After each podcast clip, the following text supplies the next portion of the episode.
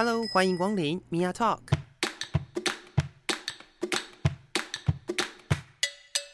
每个人都是有趣的书，有着独一无二的故事。一杯咖啡的时间，与你分享生活点滴。Hello，各位亲爱的朋友，欢迎收听性别 Total Talk，我是 Mia。今天这一集的节目呢，要来跟大家分享哦，就是我们最近这几天啦，其实也有蛮多的情绪起伏哦。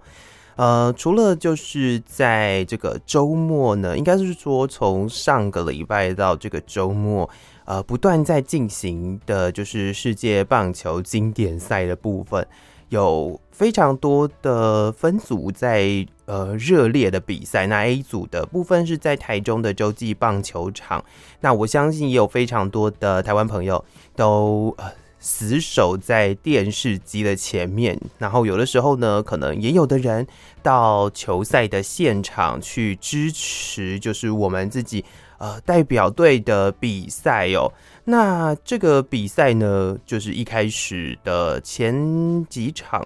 状况是还不错的。那最后呢，当然很难过的，在星期日的时候，呃，输给了古巴队。但是大家在这一次的比赛当中，我想我们大家都有看到这个情绪啦，或者是我们对于这个所谓的国球的这个热情啦，也带动了蛮多台湾人的一个。就是要讲爱国心吗？或许是，然后也有的人呢觉得啊、呃，其实就是会跟着这个球赛的呃进展，然后感觉到就是你的情绪的起伏。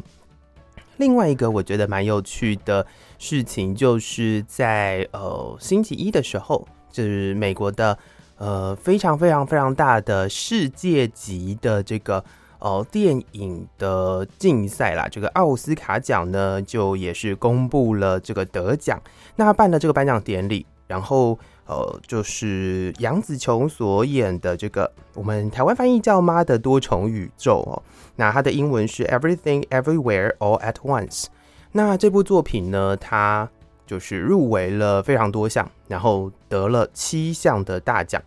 那在这一件事件上面，其实也有蛮多可以跟听众朋友们来讨论的。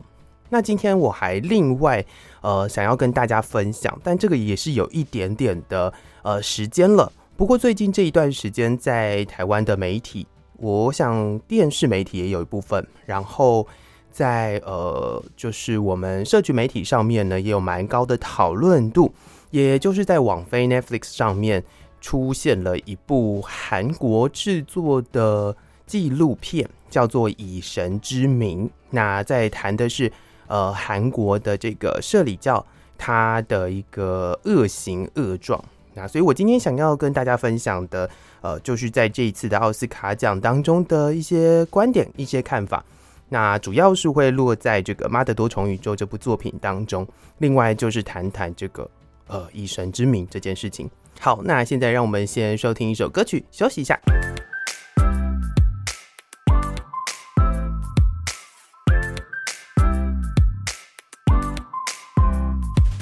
回到节目的现场，我是米娅。现在呢，我们就要来跟大家聊聊这个在二零二三年的奥斯卡金像奖当中呢，呃，横扫了七项大奖的《妈的多重宇宙》。那这部片呢，很有趣的一件事情是，它的英文，它的原文叫做 Everything Everywhere All at Once。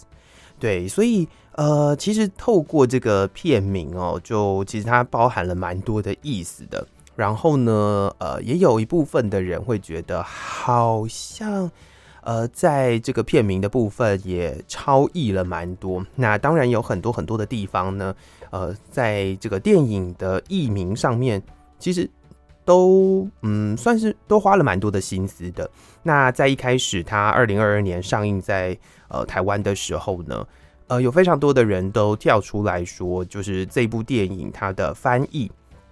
有呃非常多的所谓我们讲的超译啦，就是呃在看的时候会很出戏啦，或者是哎、欸，他明明就不是这样讲，为什么你会这样翻译？那这个当然是也造成了蛮多的讨论哦。不过呃，我们先不管这件事情哦，因为反正现在呢，它又有一个重新的翻译版本在台湾上映了。那所以如果还没有去看的朋友呢，呃，就有机会可以再重新看一遍这部电影。另外呢，就是我今天的节目呢，也会有蛮多的篇幅在讨论跟剧情有相关的内容，所以如果朋友怕被爆雷啦，或者是觉得说，呃，我还没有看过，诶，就是不喜欢别人讲剧情，好，那这样子的话，今天的节目可能就不适合你哦。那也可以，呃，等到你看完电影之后再回来听这一集的节目。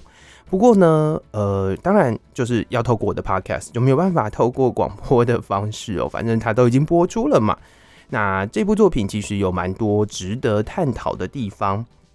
那它的七项大奖，其实我觉得蛮有趣的是，呃，它让杨紫琼获得了就是最佳女主角。那同时，她也是第一位就是亚裔的影后哦。这也是一个跨时代历史性的时刻。为什么会这样说呢？因为，呃，当然我们知道美国是所谓的呃种族的大熔炉嘛，但是呢，其实种族的这个议题哦，在美国呢也是相当的呃严重的。我们可能很难想象，就是在这个似乎是呃非常的、非常的多元、非常的。呃，文明的一个地方哦。对于种族这件事情呢，到底是有多么的呃，就是容易触动大家的敏感神经。大家如果知道的话，可能会比较理解的是，就是黑人运动嘛。因为呃，有很多很多之前在碰到的是，就是所谓的 Black Life Matters 嘛。那这些事情呢，其实在美国很常见，某一些州呢还会有所谓的，就是针对黑人的呃法律。那亚洲人在呃，在美国呢，其实也有他们呃非常辛苦的地方。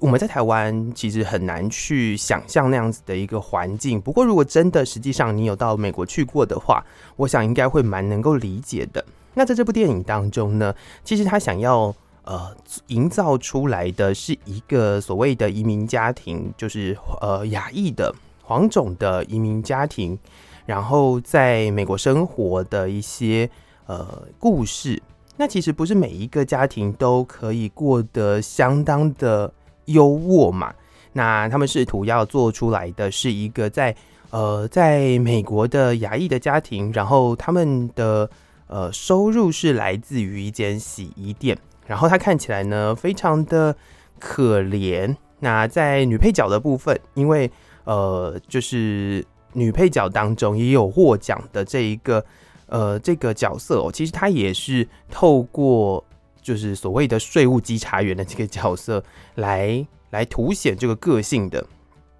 那我觉得很有趣的是，呃，第一个是查税的部分哦，就是在税务稽查的这件事情，对于呃亚裔的移民家庭来说，其实是很辛苦的，因为在美国其实有非常多的呃钱要缴。然后生活花费啦，各式各样的地方哦，那嗯，这样子的日子，很多移民家庭其实都并没有过得非常的优渥。那在这个我们讲的这一个就是主角的呃主要宇宙当中呢，他们是从这件事情开始的。另外一个家庭里面的因素呢，其实是教养的问题，就是跟呃夫妻对于小孩的一个呃教育。到底应该要用什么样的态度来做？另外一个当然就是呃亚洲人非常常见的一个是呃就是女性的角色在家庭当中的一个地位。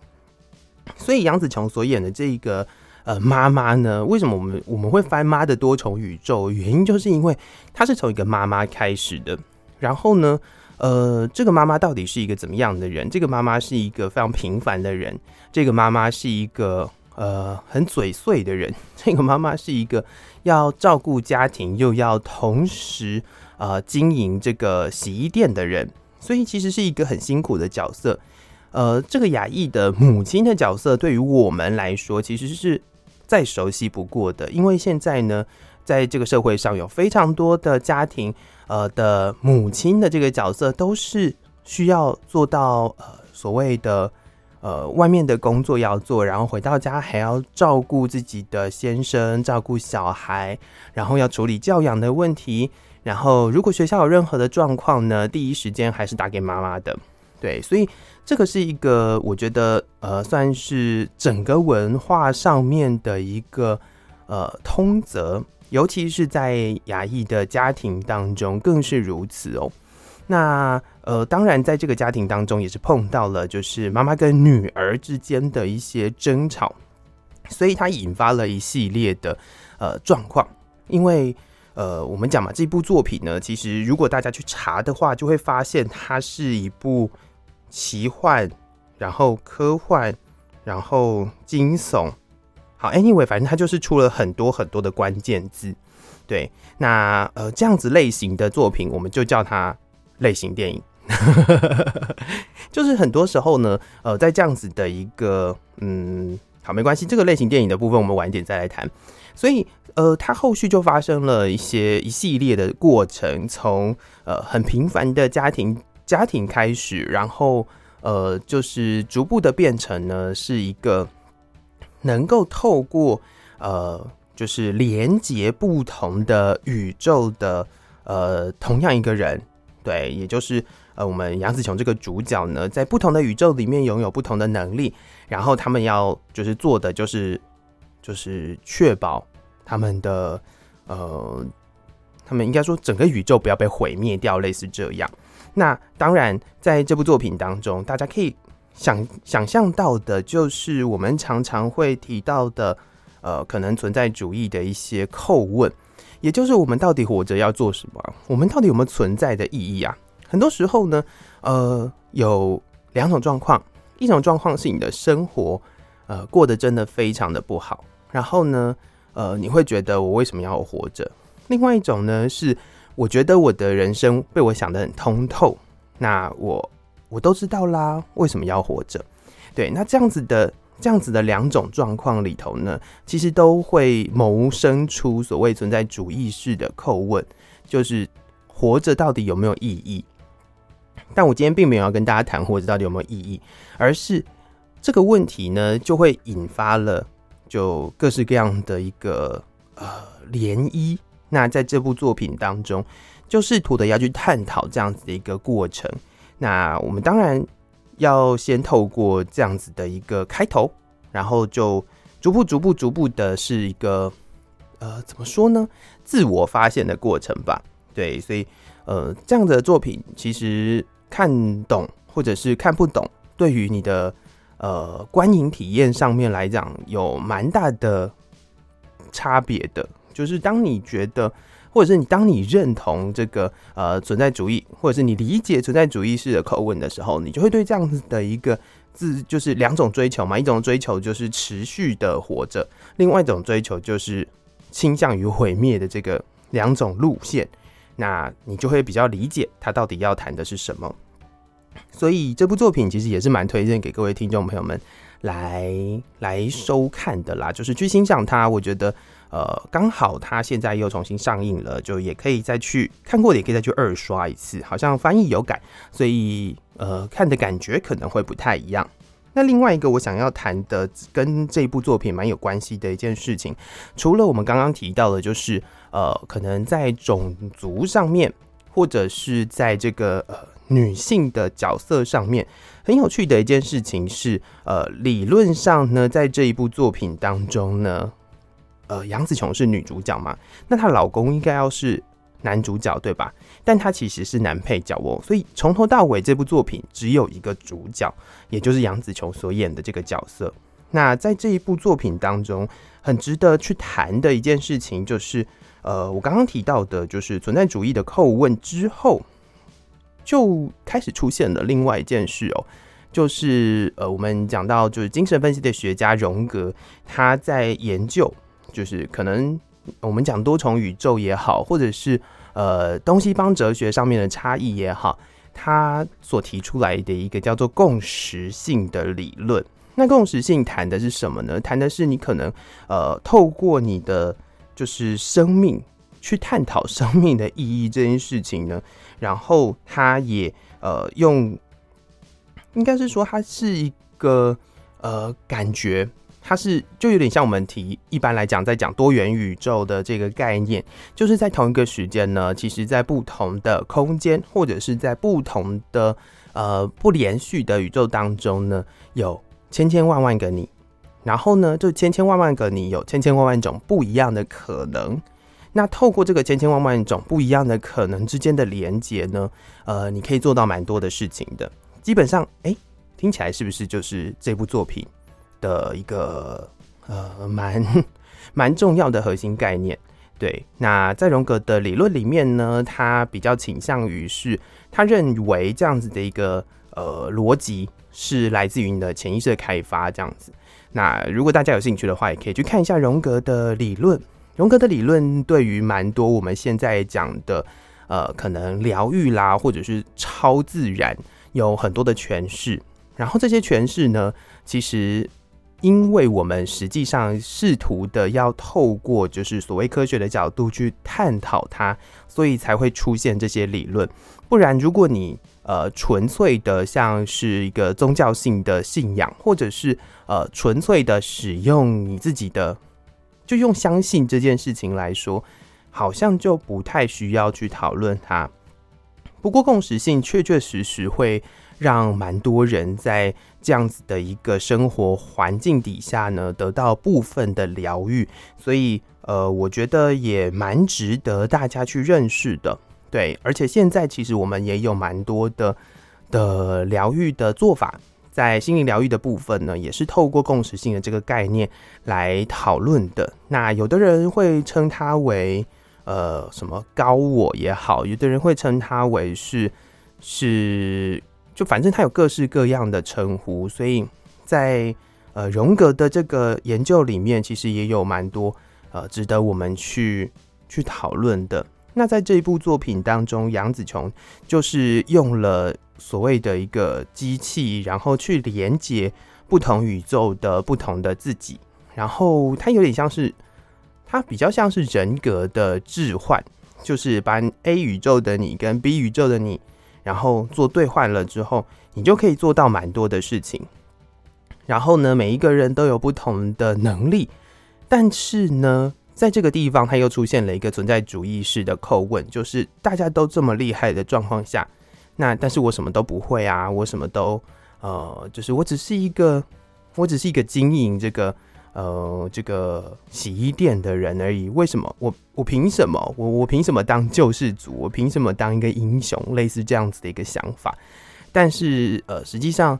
有的时候我们只是没有办法去看清自己的特色啦。很多时候我们都会觉得我们在这个平凡，然后或者是平庸的生活当中呢，呃，自己好像没有什么价值。不过我觉得，呃，追寻价值这件事情本身就是一个。虚假的意识，就其实不太需要去理解这个概念哦，因为其实价值本身呢，就是被建构出来的。对，我自己的理解是这样啦。我对于这部作品的看法是，呃，我觉得人在追寻价值的过程当中，很容易会迷失自我，所以唯有看清你自己是一个怎么样的人哦，然后呃，不要过度的去追寻这些。这些虚无的东西，所以才会比较容易，应该说才能够比较容易，或者是比较坦然的在过自己的生活。那这也是一个我觉得蛮值得去去理解的一个地方。那聊到这个地方呢，为什么为什么会呃，就是谈到就是很多很多这一部电影里面的一些一些呃哲学式的思考，我觉得蛮重要的，就是说很多时候我们透过这些作品呢。能够去 echo 自己生活中的一些思维，然后我觉得在这部作品当中，有的人呢会批评说，其实呃，他扣住了非常多呃亚裔美国人的一些刻板印象，比如说可能不见得是一个呃收入很高的生活环境，然后可能会有。呃，教养上面的问题，我想这些东西都是在这个亚裔美国人的呃刻板印象当中会出现的。但是，呃，这个批判呢，我想或许或多或少都是一件呃，都是一个思考啦。但他试图要透过这样子的一个圆形的的呃家庭的状态，去连接这个多元宇宙对他的影响。我觉得，呃，如果我们用这个方式来思考，是不是也是一个不一样的想法呢？对，那我们今天就是透过呃我的节目 来跟大家分享，就有蛮多呃哲学式的思考可以来谈的。好，我们先休息一下，听一首歌曲，待会儿再回来。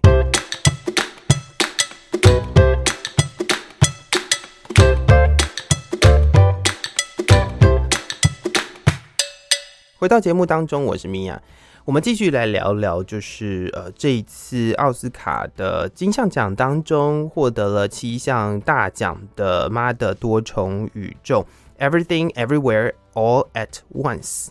这部作品呢，在它的片名当中讲了人事物，然后时间，就是 everything 嘛，每一件事情，然后 everywhere 在每个地方，all at once 这是时间，同时间发生。那这个概念，其实我觉得就是我们刚刚在前半段当中提到荣格的共识性的一个蛮好的诠释。对，所以如果大家对于这部作品看完之后觉得就是，哎，我脑袋不知道到底在想什么，或者是呃，我们真的不晓得说，我今天看完作品之后觉得还是好像似懂非懂的话，我觉得大家可以去试着理解一下，就是荣格的这个理论哦。好，那这个电影内容本身呢，大概是这样。那我想跟大家分享的是，呃，杨紫琼在上台领奖的时候，我觉得她讲了一件事情蛮重要的，在她的得奖感言当中，她提到了，就是我们刚刚提到，就是她是为亚裔的呃影后，第一位亚裔的奥斯卡影后嘛。那她的开场其实就告诉大家说，呃，外貌长得跟她一样的男孩女孩。所以就希望大家可以勇敢的去追梦，为什么呢？呃，在节目一开始的时候，也跟大家分享到，就是这个种族的议题哦，在美国其实蛮重要的。那他其实在这个镜头前面，让更多的人去理解说，呃，不是只有白人，不是只有某一些族裔的人是呃是值得获奖的，其实亚裔呢也是可以获奖的，大概是这个概念。那我觉得这个事情呢，又被另外一些人提出来批判。我看到的一些评论是，呃，这一次的奥斯卡奖呢，试着要做出一个所谓的政治正确的一个决定，以至于像《妈的多重宇宙》这样子的电影哦，它是所谓的类型电影，就是非典型电影，然后比较古怪、比较古怪一点的电影。然后这样子的电影呢，还有所谓的呃亚裔的。亚裔的演员，对，那可以获得这样子的奖项。不过我觉得啦，呃，可以说是，如果大家有看过电影本身的话，我觉得其实，呃，如果是这样子评，就如果你纯粹谈，就所谓的，呃，大家觉得好像因为，反正就是因为，嗯，需要政治正确，所以才让他们得奖的这个概念的话，我觉得有点太狭隘了一点点。呃，之前我也曾经有在节目当中分享过，就是政治正确这件事情本身呢，它背后有蛮多的关联的。因为很多的时候，我们都会觉得某一些角色，或者是某一些呃职业，我们先从职业开始好了，在某一些职业或某一些角色，或者是某一些奖项上面呢，非得要是某一种人才能够获得。比如说，以往都会觉得是呃。男性才可以当医师，女性可以当护士，类似这样子的护理师。现在呃比较正确的说法是护理师。那呃逐步逐步的透过教育的普及，透过我们的一些认识，透过呃社会的一些改变，甚至有的时候跟法规有关系的一些调整的影响哦。现在呢就是诶。不管是男性还是女性，生理男、生理女都可以当医师，都可以当护理师，都可以当呃非常多不同类型的职业。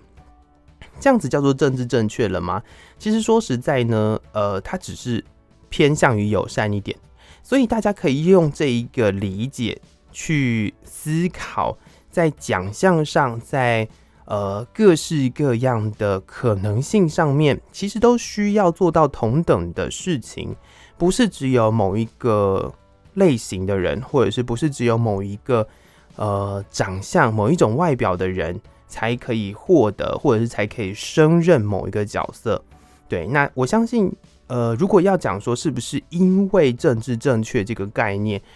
就让呃杨紫琼得奖，我觉得绝对不止如此啦。就是他本身在解那个以电影当中的一些表现，都蛮值得大家来呃讨论跟鼓励的。我觉得除呃应该说只有看到他的呃族裔的这个观点呢，我觉得有点太狭隘了。对，那我也相信他讲出来这个话也是很重要的，因为呢。呃，一定非得要有一个人是首例，必须要 一定要有一个先例嘛，就绝对绝对要要有这样子的一个人，才能够让更多更多的人呢去相信自己做得到。很多时候就是这样。其实我在网络上面看过，其实呃有很多电影在从小说啦，或者是从其他的作品当中，呃，可能翻拍或者是。呃，从动画变成真人版的时候，其实像小美人鱼好了，最近刚出现的蛮多讨论的。那这个批评的声浪当然也是因为为什么会让一个呃所谓的呃非白人的角色去出演小美人鱼的这个角色呢？他原定的设定就是一个红头发的白人啊，为什么会变成黑人来演呢？类似这样子的一个讨论。然后就要去讨论迪士尼的政治正确这件事情，然后就开始批评他。不过，我觉得大家如果可以用更宽阔的心去看待所有的作品的时候，呃，其实没有那么严肃啦。对啊，就是不要让大家觉得说，好像某一种角色一定得是某一个人嘛。对，所以当今天有黑人的小美人鱼有什么不行？今天有亚裔的小美人鱼有什么不行？很多时候都是如此的，就跟我之前在呃《阿凡达》的评聊分享，好，不不能讲评析，就是《阿凡达》的分享当中呢，其实有讨论到，就是《阿凡达》的这个电影，它也是试图要透过这个呃族群，或者是他他们是在同一个星球上面的不同的聚落，但是呢，其实看起来就像是我们在地球上面的呃人类的各个不同的族群、不同的族裔。不同文化、不同的肤色、不同的长相的这个族裔呢，那透过这样子的一个互助合作、融合，呃，甚至我们讲的是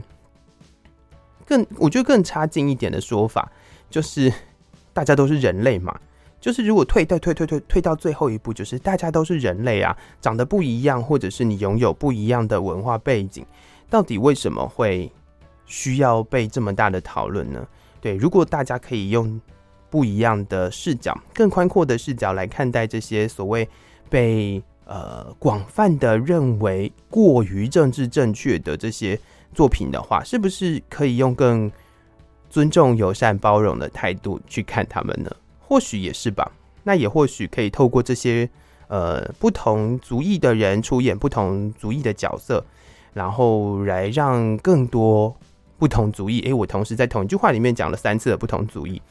让更多的不同族裔的人呢去认识自己，或甚至觉得其实，呃，每一个人在机会上面都是平等的。这不也是我们现在目前在推动性别平等教育，或者是在推动各项的呃平等的一个。嗯，一个政策上面一个很重要的地方嘛，就是在机会上的平等，而不是实质，也不是应该说在机会上的平等，而不是齐头式的平等。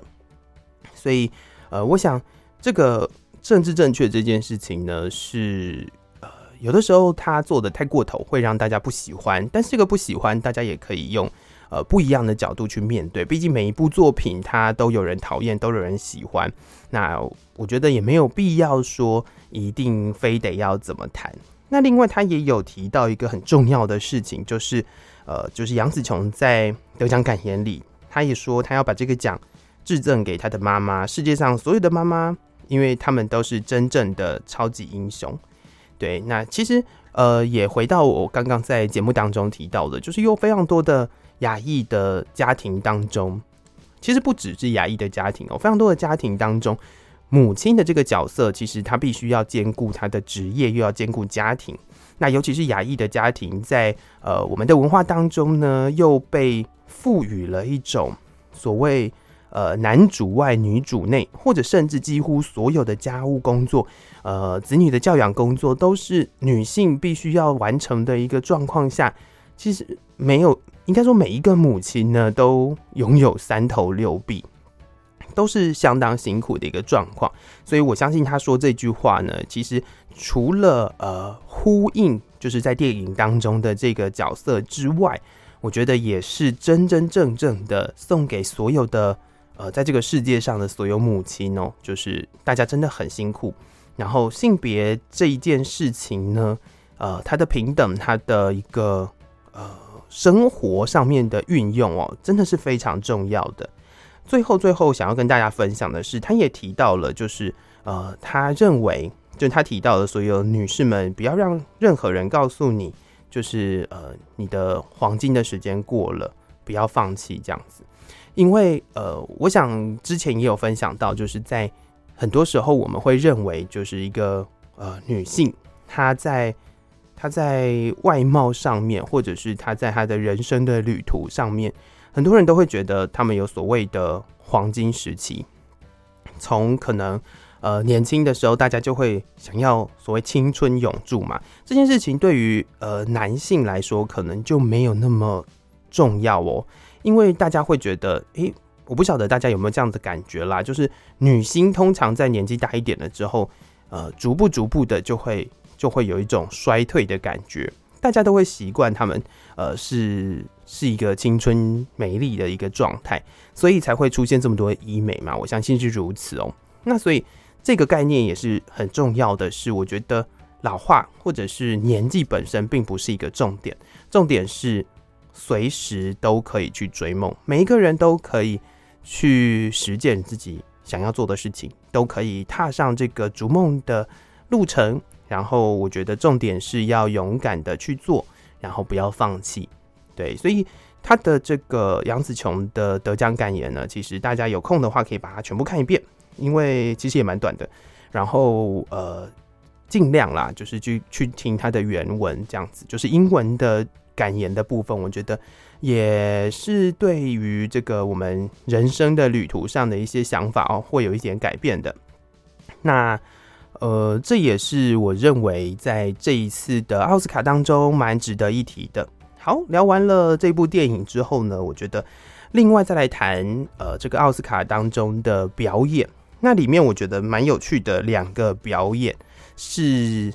蕾哈娜又出现了，就是从那个 Super Bowl 的表演之后，她这一次在这个奥斯卡的金像奖当中，她也有做了一个演出。然后，呃，这个演出呢，就是我想这是一个好辛苦、好辛苦的孕妇哦。就是蕾哈娜呃唱了这个呃《黑豹二》的主题曲。那在这个演出之后之前，反正另外一部演另外一个演出，也就是一开始呃。透过媒体说，呃，可能 Gaga 不会演唱。那最后呢，他是使用一个呃淡妆，然后黑色 T 恤、裤子跟呃帆布鞋的一个形象上台去表演这个呃捍卫战士的主题曲《Hold My Hand》。那这个部分也是很蛮值得去讨论的。我们刚刚提到的就是所谓的黄金时期这件事情，外貌这件事呢，本身会让非常多的人。去应该说，女性的外貌会让非常多的人去做讨论。那这一次的讨论蛮多的地方呢，就是第一个，蕾哈娜她是孕妇，然后所以孕妇还是穿了一个就是美美辣辣的样子出来，然后做演唱。另外一件事情是，呃，就是当然讲到的是杨紫琼，在她提到就是不管年纪如何嘛，就是女性对于年纪跟外貌之间的一些呃讨论，就是要勇敢追梦。最后很多的讨论都是在，呃，Lady Gaga 用淡妆上台表演，她并没有呃使用他一贯的这个所谓的比较猎奇、比较比较呃夸张、浮夸的的呃服装，然后去做他的表演。那这件事情也是有两极的评价，有的人会觉得他会喜欢以前那样类型的 Gaga，那有的人会觉得说，哎，就是。回归到就歌手本身，Gaga 的唱功还是非常厉害的。所以不管 Gaga 穿什么样的服装，她还是 Lady Gaga。那我觉得，在我的角度呢，我会觉得大家可以使用就是妈的多重宇宙的逻辑去看待，不管是那个穿着奇特的 Lady Gaga，还是这个朴素的 Lady Gaga，都是同一个 Lady Gaga，对，都是 Lady Gaga 本人这样子。那只是她有非常多不同的样貌，所以。呃，如果是我的话，我会觉得，呃，在不同的时间、不同的感受、不同的状态之下，呃，每一个人都应该要用适合自己的方式，呃，存在着。我想这也是 Lady Gaga 她在这样子的一个朴素的表演当中，试图要带给大家的一个蛮重要的核心概念。好，聊到这里，继续收听一首歌曲，待会儿再回来。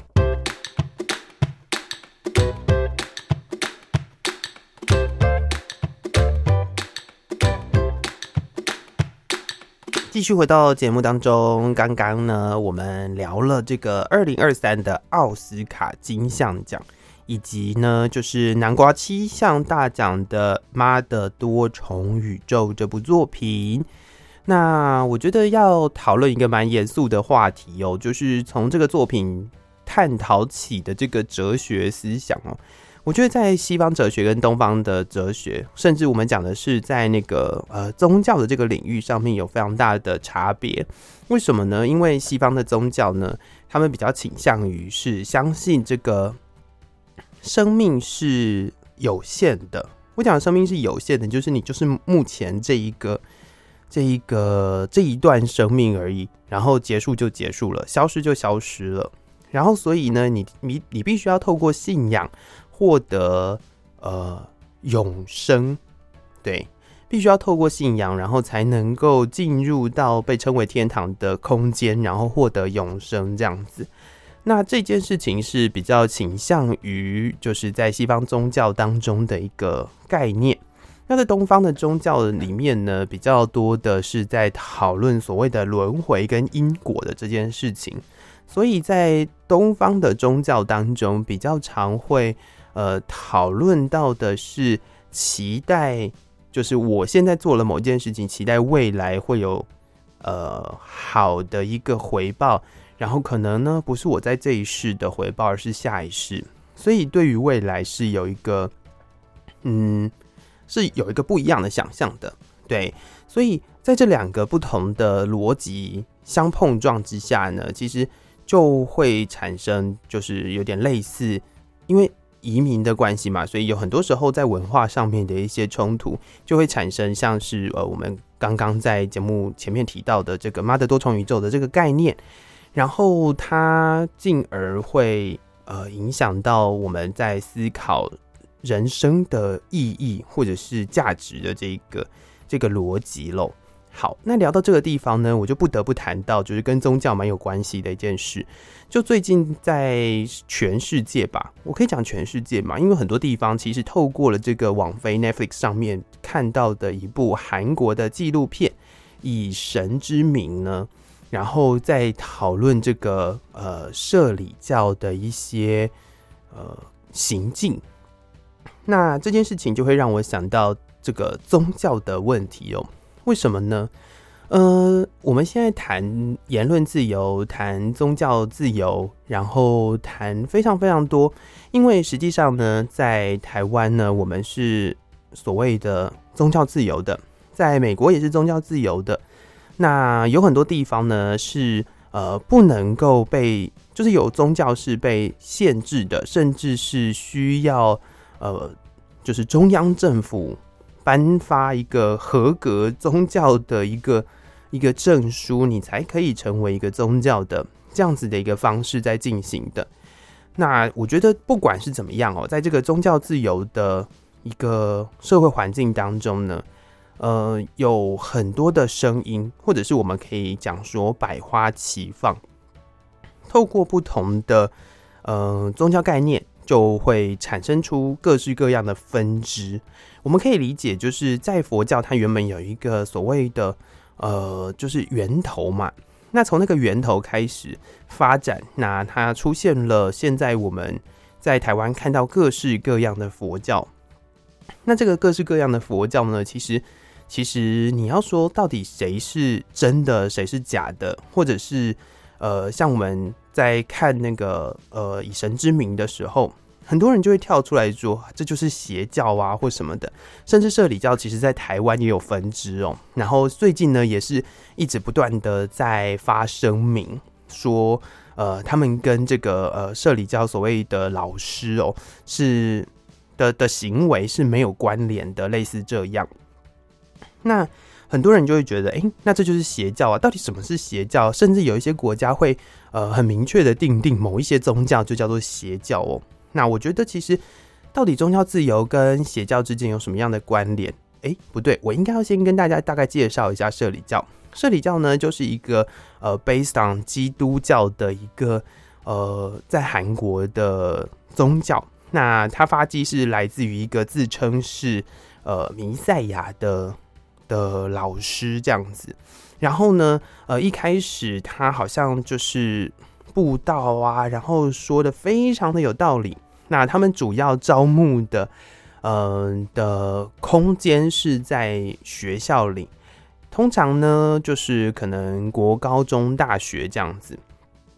然后呃逐步逐步的就发现了就是。呃，他们在这个就是希望大家信教的这个过程当中呢，呃，他们好像比较倾向于就是让一些身材较好的，听说，呃，他们讲说要超过一百七十公分，身高超过一百七十公分的女性，然后进来这个宗教里面，然后信教，然后要呃要成为就是上帝的新娘哦，上帝的新娘这个概念，其实在原本的。呃，基督就是呃，基督宗教当中其实就有了，那他就是挪用了这样子的一个概念呢，然后让这些就是女孩呢成为上帝的新娘，然后她自称自己就是弥赛亚，所以她就是上帝本人，然后成为上帝的新娘呢，所以就呃要去要去陪睡这样子。那这部纪录片当中有非常非常多哦。还是要提醒大家，就是如果大家有兴趣要去看这个纪录片的话，它比较偏向是限制级的状态，所以如果有小朋友的话，还是呃要有大人的陪同，然后要要去解释这些状况是什么。他在里面就提到，他透过这样子的一个，你要说洗脑也好，你要说是呃就是控制也好，然后让非常多的女性呢都跟他发生性关系。然后逐步逐步的，有些人觉得好像很奇怪，或者是有些人不想要这样做，但是被强迫要跟他发生关系，那就后续就会有人开始报复嘛。但是呢，大家都可以理解，就是宗教本身有非常多难以解释的事情，只要有人做出解释呢，那呃有人相信呢，他就会逐步逐步的受到影响。那你的价值观呢，你的呃世界观。都会因此而改变，这也是呃，我觉得在宗教自由的这个状态下面比较危险的一件事情哦。所有的宗教，我相信啊，所有的宗教都应该要是呃劝人为善的。所以呢，我觉得要去判断到底这个宗教对你，应该说宗教对于我们人来说，基本上它是一个呃一个信念，它是一个寄托。它是一个呃，我觉得蛮重要的一个部分。不管你是什么样子的宗教，但是我相信宗教它都有一个核心的价值，就是要劝人为善。所以你很明确的感受到这个宗教里面呢，呃，已经不是。应该说，他的行为已经不是劝人为善，甚至是他可能为了要图利某一些人，然后做出一些我觉得呃不太合理的事情的时候，我觉得这件事，这个这个状态下，大家就可以呃试试想自己是不是还想要待在这里。那这个需要一点点的呃觉知，我觉得觉知这件事情比较困难，就跟呃我们讲的媒体试读也是一样。它需要有一定程度的的的客观性，就是你必须要能够跳脱。但呃，我也不会讲说真的加入这些宗教的人，他到底是对还是错？我觉得每一个人都有自己的价值观。我们现在当然是因为那个呃所谓的教主被抓了之后，他被起诉了，然后才暴露出这么多这么多的问题。但是呢，呃，实际上在相信这些宗教的这个呃信徒也好，或者是甚至在。在那个当下里面，我们讲当局者迷嘛，很多时候呢都是呃尽量是相信的一个状态。所以到底信仰是好是坏呢？我觉得见仁见智。然后只是呃，我觉得在邪教的这个概念当中，有一件非常重要的一件事情，还是想要提醒大家，就是如果他已经开始做了所谓的呃违法的事情，我想。呃，法律是一个道德的一个很基本的概念啦，所以如果说他真的做了违法的事情，比如说呃要求你去，好像强暴好了，就是呃性侵，如果你他他的要求是有点像类似性侵，比如说你他想要跟你发生关系，但是呃你拒绝了他之后，他还是呃强硬的做了这件事情，那